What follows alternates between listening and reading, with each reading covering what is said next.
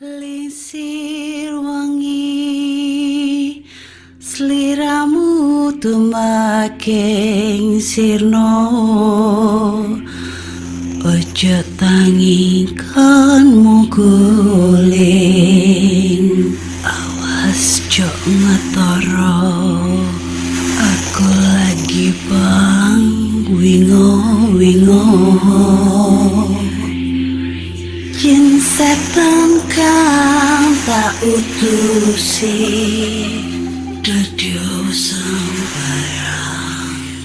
Wojo layu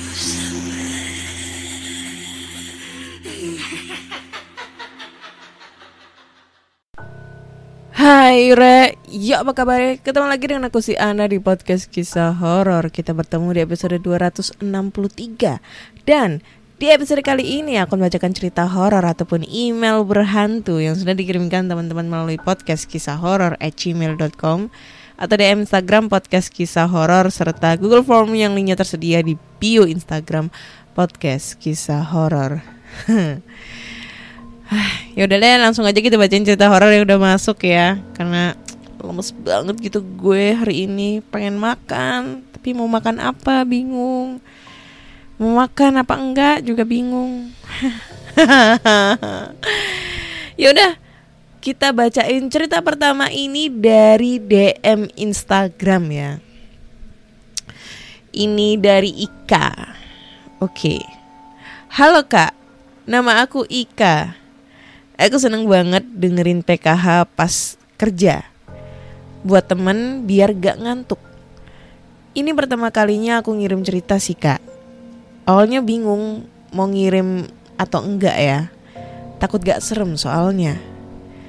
Buat ngepastiin ini cerita bukan cuma khayalan aku, aku kemarin WhatsApp temenku. Nanya ke dia, masih inget apa enggak kejadian ini. Ternyata dia masih inget juga.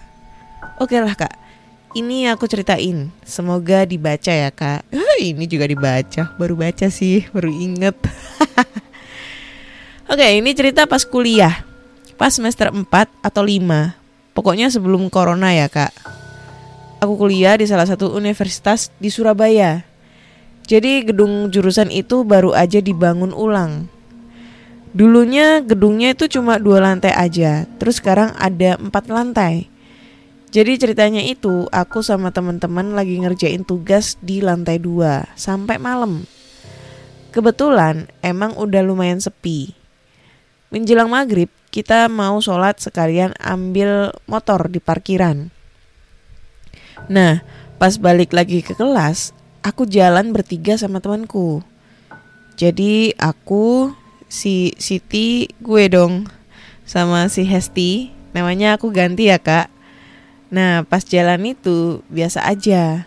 Emang udah sepi. Jadi ya auranya agak merinding gimana gitu Aku sama si Hesti jalan di depan dan Siti ada di belakang Pas udah nyampe di lantai dua Si Siti yang ada di belakang kita tiba-tiba lari naik ke lantai tiga Aku sama Hesti bingung Ngapain dia ke lantai tiga Kan udah sepi Gak ada siapa-siapa. Kita panggil-panggil tuh si Siti. Sit, Sit, mau ke mana? Ngapain Sit? Aku sama Hesti nungguin Siti kok gak turun-turun dari lantai tiga. Ya udahlah, akhirnya aku sama Hesti masuk ke kelas duluan. Dan ternyata si Siti udah ada di dalam kelas sama teman-teman lainnya. Lah, kaget dong aku sama Hesti. Aku nanya tuh ke dia. Sit, bukannya kamu tadi naik ke atas ya? Kok udah di dalam?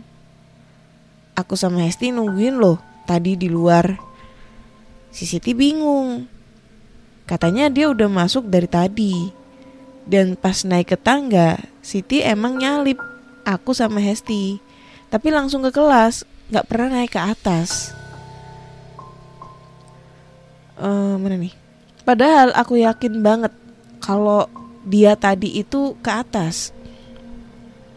Terus aku nanya ke Hesti, kamu tadi lihat juga kan si Siti lari ke atas? Kata Hesti dia juga yakin kalau ngelihat Siti naik ke atas. Dia juga ya eh kalau nggak lihat ngapain aku mau nungguin di luar. Kata Hesti gitu. Lah terus siapa dong yang naik ke atas? Aku sama Hesti cuma tatap-tatapan bingung. Langsung merinding. Akhirnya kita mutusin buat pulang aja. Sudah kak, segitu aja ceritanya. Maaf kalau ada tipe atau ceritanya nggak seru. Semoga dibacain ya. FBI, emang dari rumor-rumor sih gedung yang lama itu agak-agak gimana gitu. Aku kirim foto gedung yang lama kak, tapi jangan sebutin kampusnya ya kak, kalau kakak tahu. Oke, dia ngirim foto sih lah orang di blur kampusnya, nama kampusnya mana kita tahu. Apa ini? Kampus apa ini ya? Nih karena gua nggak tahu nama kampusnya, jadi gua cuma ngasih tahu deskripsi dari fotonya ya. Jadi kampusnya itu emang agak serem ya lorong-lorongnya. Apa ya? Kalau bisa dibilang itu singup, gelap gitu, gelap banget. Ini padahal dia fotonya siang loh ya. Yang biasanya kalau siang itu emang nggak pernah yang namanya lampu dinyalakan, maksudnya lampu yang ada di lorong-lorong itu dinyalain. Nah, ini dia kayaknya ngefotonya tuh siang terus di depannya itu ada pilar dua yang depan itu ada nama kampusnya tapi kampusnya nama kampusnya itu di di ini ya ditutupin terus ini depan itu udah menuju ke kayak lorong-lorong gitu. Kanan kiri lorong tengah juga lorong gitu loh. Ini masih tingkat dua. Dan ini yang gue lihat uh, emang gelap banget cuy. Kayak gimana ya? Kayak nggak ada ventilasi cahayanya. Jadi cahayanya itu cuma dari depan doang. Maksudnya dari uh, kalau di kampus-kampus kampus gua ya lorong itu cuma uh, atapnya tuh ya di lorong kanan kiri itu kan lapangan kayak gitu gitulah nah kalau semisalnya uh, di ruangan kelas gitu maksud gue itu kan kayak ada ventilasi jendela atau mungkin ya pas ini kita masuk ke kampus ini lorong. Kanan kiri itu kan kelas nah tapi yang sebelah kanan itu kayak terbuka gitu terus kelas kayak model-model sekolahan gitu loh. Tahu nggak sih? Kebayang nggak sih? Gue bingung ngejelasinnya. Tapi kalau di sini tuh enggak kayak ketutup rapet gitu. Jadi kayak gelap banget. Adalah siang kayak nggak nggak ada cahaya masuk ke sana. Ya itu sih yang ngebuat ngebuat serem itu ya itu sih. Siang juga kelihatan gelap banget cuy. Gimana apalagi malam ya kalau pas posisi lampu mati gitu wanjay serem kampusnya serem sih cuma kalau ceritanya mungkin agak kurang gimana gitu tapi thank you banget ya Ika buat ceritanya diingetin loh kemarin itu gue lupa kalau dia tuh kirim cerita horor Aduh.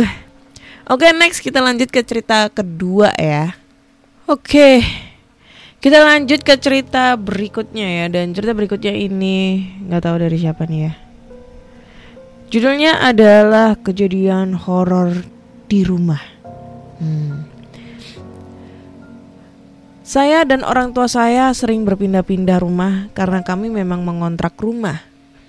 Selama lebih dari seminggu, kami tinggal di suatu rumah. Kemudian terpaksa pindah karena pemilik rumah ingin menempati rumah itu. Kami agak terburu-buru mencari rumah baru. Tanpa banyak survei dan pertimbangan, kami pindah rumah di jalan yang sama. Hanya beberapa ratus meter dari rumah lama.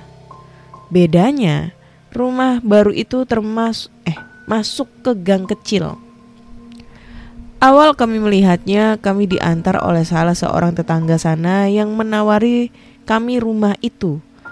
Dia dapat komisi dari yang punya rumah dan dari orang tua saya. Ya, semacam broker-broker ya. Kami tidak masuk ke rumah, cuma mengintip dari kaca lebar di samping pintu rumah. Karena sudah buru-buru, ya kami ambil rumah tersebut. Rumahnya suram, gelap. Padahal rumah kami lebih tinggi dibanding rumah-rumah tetangga. Memang tidak tingkat, tapi tanahnya meninggi jadi rumah kami terlihat dari ujung gang dari pagar sih rata. Tapi dari pagar tapi dari pagar terus menanjak. Rumahnya memanjang, ada dua kamar tidur, satu ruangan blong di antara dua kamar tidur. Ruang tamu dan ruang keluarga yang gabung, ruang makan, dapur, satu kamar mandi, dan area samping rumah. Beberapa hari tinggal di sana, ibu saya terus dimimpikan oleh bayi. Tapi mimpinya serem. Ayah saya nggak percaya gitu-gituan. Oh iya, kami tinggal bertiga. Tapi seharusnya ada karyawan ayah saya yang tinggal. Anehnya mereka atau siapa pun yang tinggal di sana nggak pernah betah. Nenek saya bingung. Eh, salah. Nenek saya bilang itu sedikit banyak pengaruh kami pindah buru-buru. Gak cek rumah dan gak ada pengajian. Semua udah terlanjur.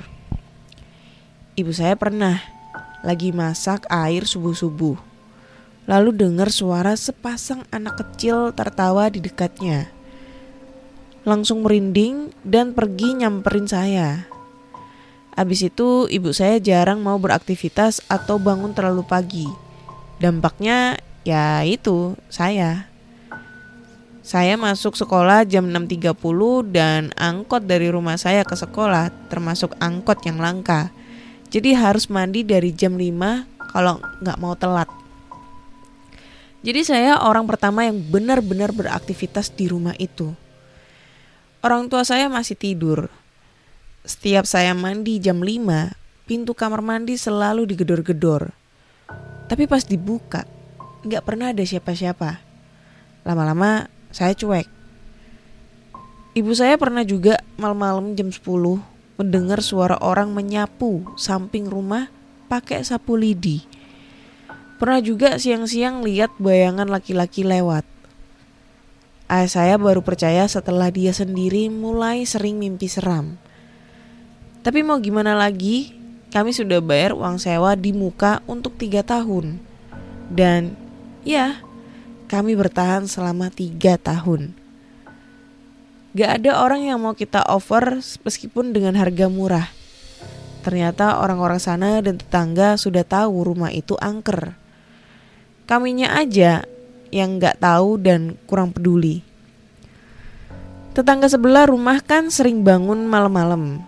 Anak laki-lakinya suka main keluar dan pulang malam si ibu tetangga ini pernah nanya, kok kalau malam-malam suka nyuci baju, nyuci piring, dan nyapu halaman. Jadi dia sering dengar tapi yang jelas bukan saya dan orang tua saya, karena kami semua itu tidur. Pernah juga ada cerita dari tukang roti pas rumah itu kosong. Ada yang manggil. Pas dilihat ada penampakan. Kejadian yang cukup spooky waktu saya nonton TV sama ibu saya.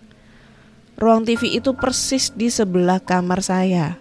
Setiap malam, biasanya jam segitu, saya latihan recorder soprano, sejenis suling plastik. Karena di sekolah sedang belajar itu.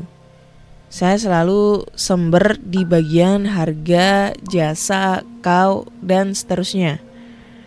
Di bagian ending lagu, mengheningkan cipta. Makanya saya latihan terus di kamar. Saya masih belum bisa. Nah, malam itu saya nonton TV dan gak latihan. Tiba-tiba saya dengar suling saya dibunyikan di bagian itu. Tapi bagus. Gak sember. Saya langsung minta ibu saya mengecilkan volume tapi karena dikecilkan pelan-pelan, bukan mute. Jadi agak lama. Pas sudah mau nol volumenya, pas itu berhenti. Tapi ibu saya juga sempat dengar suling itu nggak pernah saya pakai lagi. Boneka saya juga hilang secara misterius. Bonekanya kecil, seukuran boneka kecil yang biasa ada di time zone. Seukuran yang masih bisa dijadiin gantungan di tas. Saya nggak ambil pusing, karena saya pikir mungkin salah satu ponakan ponakan atau sepupu saya bawa pulang pas main ke kamar saya.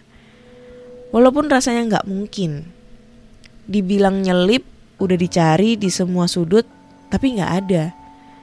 Tempat tidur udah digeser, lemari, meja tetap gak ada. Ya udah. Pas pindahan, tempat tidur saya itu dibongkar. Modelnya tempat tidur itu dipan, jadi gak ada kolongnya. Ada rongga sih, tapi cuma muat dilewatin kecoa, kertas, dan benda-benda kecil. Jadi ya jarang disapu juga, karena sapu pun gak muat. Kalau mau bongkar, angkat dulu kasurnya, lalu angkat triplek yang menopang yang menopang kasur. Nah, nanti kelihatan kolongnya. Tapi sekelilingnya ya tetap si rangka tempat tidur bisa dibuka. Dan ternyata di situ boneka saya. Gak terlalu ke pinggir, agak ke tengah. Siapa yang masukin? Padahal kalau di logika aja, susah banget masukin itu boneka ke kolong. Dan kalaupun mau niat banget buat masukin itu boneka ke kolong, harus bongkar kasur. Nah, waktu sewa habis dan ayah saya nganterin calon penyewa baru keliling rumah. Pas masuk, dia kaget. Banyak katanya. Dia punya indera keenam. Tapi dia nggak mau ambil rumahnya. Katanya kalau saya sendiri sih nggak apa-apa. Tapi anak sama istri saya kasihan. Gitu katanya. Kami pindah rumah akhirnya. Terus pindah lagi karena rumah setelah rumah eh terus pindah lagi karena rumah setelah rumah horor itu mau dibangun dan ditempatin yang punya. Dua rumah itu juga punya pengalaman horor dengan rumah sebelum rumah horor itu. Tapi nggak ada yang ngalahin horornya si rumah ini. Apa yang saya ceritakan belum seberapa, tapi kejadian udah lama dan saya lupa. Dan kami juga sudah terbiasa dengan hal-hal yang seperti itu. Pesan saya sih, sebelum membeli atau menyewa rumah, cek dulu latar belakangnya. Dan jangan lupa didoakan rumahnya dengan agama dan keyakinan masing-masing. Oke, thank you buat ceritanya pengalaman horor di rumah rumah kontrakan ya lebih tepatnya. Ini kalau melihat dari pesannya itu emang sama banget kayak kelakuan temen gue ya. Temen gue tuh orangnya tuh sangat penakut, penakut banget. Nah, gue pernah punya cerita nih dari temen gue ya. Jadi waktu itu dia kayak ada perjalanan gitu kan, pindah pindah pindah tugas. Uh, tadinya tuh dia kerja di sebuah perusahaan gitu yang ada di Surabaya terus kemudian perusahaan tersebut itu kan ada cabang di daerah Tuban. Nah uh, lokasinya ke Tuban itu lokasinya kantor yang di Tuban itu lumayan sepi ya kalau malam gitu. Katanya lumayan sepi lah karena gue pernah main ke kontrakannya itu. Jadi dia jadi kepala cabang di sana terus mau nggak mau harus nyari tempat kontrakan gitu. Karena emang ngebawa sekeluarga gitu kan. Nah karena posisinya waktu itu kan istrinya lagi hamil. Baru-baru nikah muda gitu. Eh nikah muda. Baru nikah gitu loh. Terus istrinya hamil muda jadi mau nggak mau harus dibawa istrinya. Karena emang istrinya kan nggak kerja gitu kan.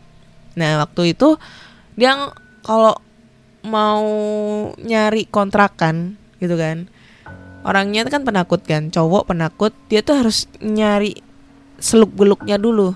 Ini kontrakan kenapa? Kosong kosongnya udah berapa lama? Kayak gitu gitu terus di lokasinya itu ada ada apa? Deket makam atau mungkin deket ama ini uh, hutan-hutan yang angker atau mungkin dekat rumah kosong yang angker. Pokoknya dicari dulu lah seluk beluknya pokoknya penakut banget lah dia lebih takut setan dibandingkan begal. Aneh ya? Nah terus dapatlah ini rumah. Karena uh, orangnya itu sama dengan ceritanya si pencerita ini karena dia terburu-buru ya. Terburu-buru dan nggak mau uh, udah Senin itu udah harus kerja sedangkan Sabtu itu dia udah pusing nyari kontrakan gak nemu-nemu akhirnya dia ngedilin tuh lokasi di situ di hari Sabtu karena Minggu itu harus packing-packing dan pindah gitu kan.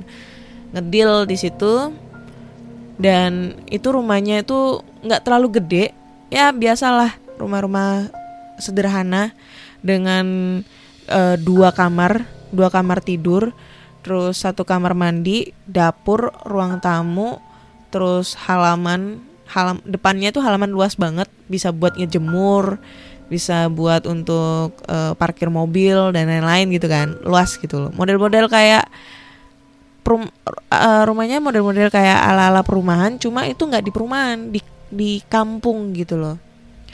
Dia langsung ngedeal untuk kontrak 2 tahun waktu itu karena minimal kontraknya 2 tahun dan emang murah.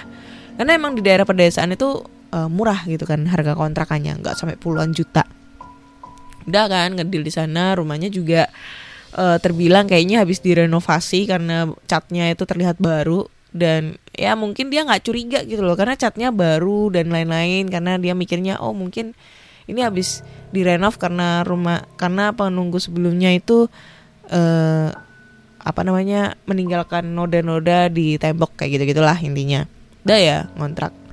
Jebret dia ngontrak dia udah pindahin barang-barangnya walaupun nggak banyak karena emang dia mikirnya cuma setahun dua tahun di situ. Akhirnya pas dia sudah selesai di hari ketiga hari pertama kedua itu nggak ada masalah. Dia ngadain selamatan dia ngadain pengajian karena selain untuk keselamatan ya karena si istrinya lagi hamil muda selain itu juga biar bisa kenalan tuh sama warga-warga di di situ gitu kan. Ngadain pengajian. Nah pas di hari ketiga ini yang mengalami itu istrinya. Jadi si temen gue tuh lagi lembur lah di kantor karena akhir bulan harus ngerekap laporan gitu ya rekapan laporan bulanan. Nah istrinya tuh di rumah sendirian. Posisinya istrinya itu lagi kayak mau apa ya nyuci baju gitu loh. Nah nyuci baju karena mereka dia tuh lagi bosen gak ada aktivitas akhirnya dia nyuci baju sambil nyalain TV gitu loh biar suasananya agak rame. Nah pas dia nyalain TV dia tinggal ke belakang buat masukin baju-baju ke mesin cuci gitu kan. Tiba-tiba TV-nya ini mati. Klep gitu mati. Nah dia bingung dong. Terus dia nyamperin ke dat ke lu ke ruang tamu dia cek TV-nya kok mati ya udah ya dia tuh masih mikirnya tuh masih eh logic gitu loh. Oh mungkin kongslet atau mungkin dia lupa lagi masang timer gitu kan mati sendiri. Ya udahlah nyalain lagi tuh TV balik lagi ke belakang buat eh, nyelesain cuci-cuciannya gitu kan. Gak ada lima menit TV-nya mati lagi katanya. Dia cek ke depan. Dia bingung nih remote ada di meja nggak hilang. TV eh gue juga nggak nyalain timer. Di sini nggak ada orang. Listrik nggak konslet. Karena kalau konslet dinyalain pasti nggak nyala. Ini nyala. Nggak ada lampu mati dan lain-lain. Dia bingung tuh. Karena dia masih berpikiran logik. Oh mungkin ini tikus lewat terus nggak sengaja nginjek remote akhirnya mati gitu kan. Akhirnya dinyalain lagi coy nah pas udah dinyalain ini TV tuh nggak mati lagi. TV nggak mati lagi dia ngelanjutin. Nah yang menjadi aneh adalah pada saat TV dinyalain itu kan volume kan agak lumayan kenceng. Pas dia eh, apa namanya eh, beres-beresin itu cuci-cuciannya itu tiba-tiba volumenya itu jadi mengecil mengecil tapi masih bisa kedengeran. Cuma volumenya itu kayak kelihatan kontras banget loh dari gede terus tiba-tiba ngecil gitu kan. Nah dia tuh agak kayak langsung merinding gitu bulu kuduknya langsung merinding. Pas dia ngendap-ngendap tuh mau ngecek takutnya ada maling gitu ya. Pas ngendap-ngendap mau ke ruang tamu dia ngeliat ada sosok perempuan yang lagi duduk di meja ruang tamu dep, ngadep TV tapi posisinya perempuannya tuh nunduk. Rambutnya itu ke depan pakai baju putih. Putihnya putih lusuh banget gitu. Rambutnya itu kalau di horor-horor itu kan rambutnya berantakan. Ini enggak rambutnya lurus. Lurus gitu bagus. Kayak katanya lah kayak rambut-rambut habis mutingan gitu ru- lurus banget. Cuma ke depan gitu kan.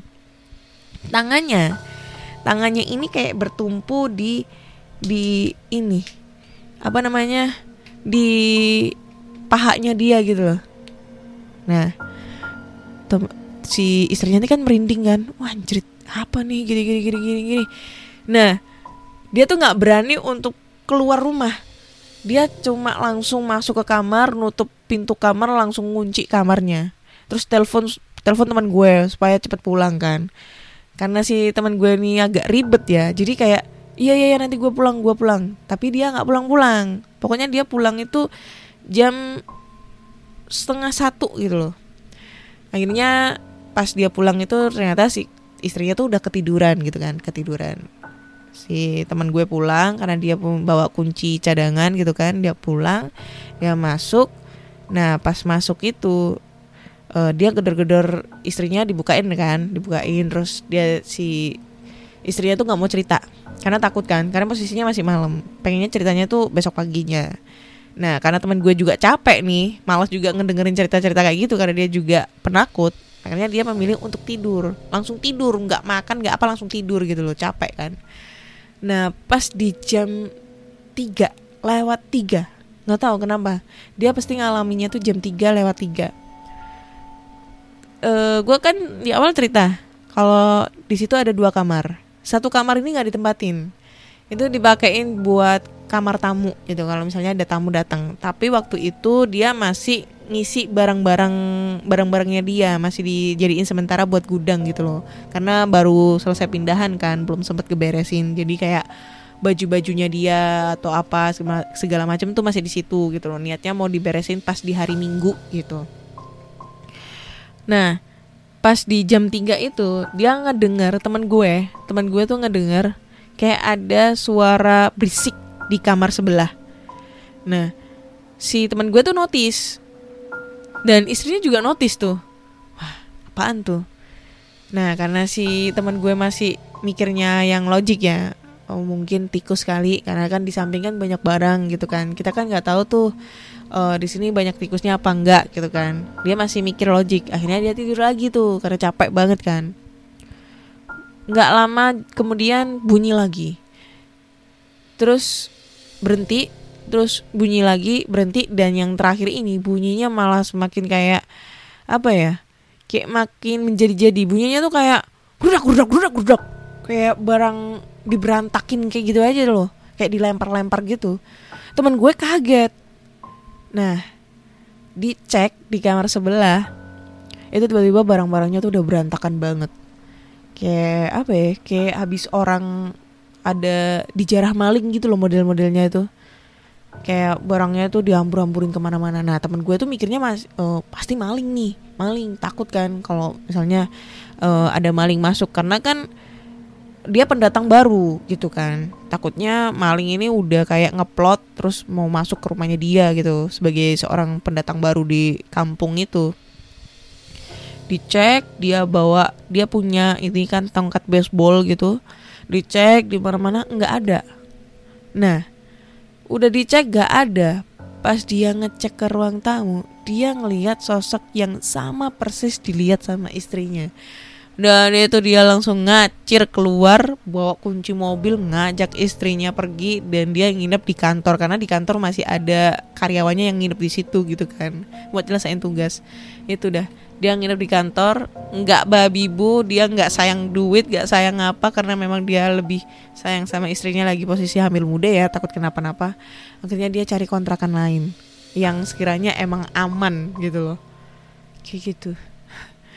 Itu lumayan sih katanya waktu itu dia di zaman itu tuh dua tahun itu masih sekitar 6 juta gitu loh. Jadi dia kayak mikirnya udah kecil udah kecil gampang itu 6 juta ayo kita cari lokasi lain gitu yang sekiranya aman buat kita tidur gitu.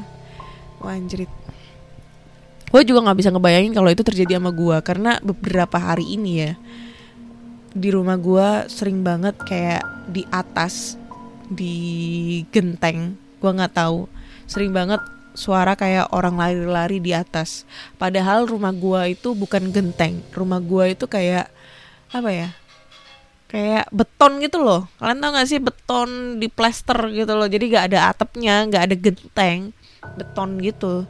Dan itu kayak ada orang lari-lari duk duk duk duk duk duk, duk di atas. Gue kira kucing kan. Terus gue mikir, kalau kucing gue ke atas lewat dari mana? Secara akses untuk ke atas itu nggak bisa gitu loh. Udah dimatiin sama bapak gue gitu loh untuk biar bisa masuk ke dalam dari atas. Dan gue juga nggak pernah itu kayak ngeliat-ngeliat ke atas apa. Ada sekitar tiga hari tiga hari ini ini hari ini kayaknya nggak ada suara tapi nggak tahu ya kalau tengah malam ya. Tiga hari ini ada suara kayak orang jalan di atas dan gue takut banget jujur. Gue bukan takut setan ya gue jujur takut banget hmm, itu maling gitu kan. Karena gue cuma tinggal bertiga sama orang tua gue yang orang tua gue juga udah udah sepuh gitu loh. Takut kenapa-napa. Itu guys. Jadi buat teman-teman semua itu eh apa ya? Ya berhati-hatilah di rumah.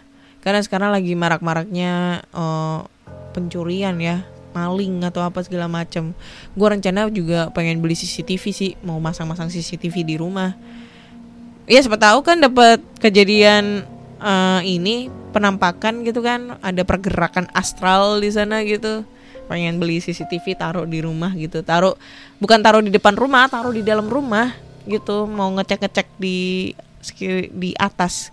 Kalau di bawah kayaknya enggak lah nggak mungkin. Karena di bawah itu cuma ada orang tua gue dan itu hawanya rame banget. Kalau di atas kan yang tinggal gue doang. Cuma di kamar. Di sisi di tengah di dapur kosong melompong. Nah itu gue pengen pasang di situ tuh. Siapa tahu ada pergerakan pergerakan astral. Weh. Seru tuh nanti biar bisa jadi konten. Wah. Oke, kayaknya cukup sekian dulu di episode kali ini 263 ya. Buat teman-teman semua kalau kalian punya cerita-cerita horor nih, kalian kalian bisa langsung aja kirim cerita kalian ke podcast kisah horor at gmail.com ataupun di Instagram podcast kisah horor serta Google Form yang linknya tersedia di bio Instagram podcast kisah horor. Dan jangan lupa follow juga podcast kisah horor di Spotify, Google Podcast, Apple Podcast, dan di Noise ya. Subscribe kasih bintang 5 buat teman-teman ya. Buat buat kita nih buat gue ya. Supaya gue tuh lebih semangat lagi untuk ngebawain cerita horor dari pendengar podcast kisah horor. Saya Ana undur diri dan bye bye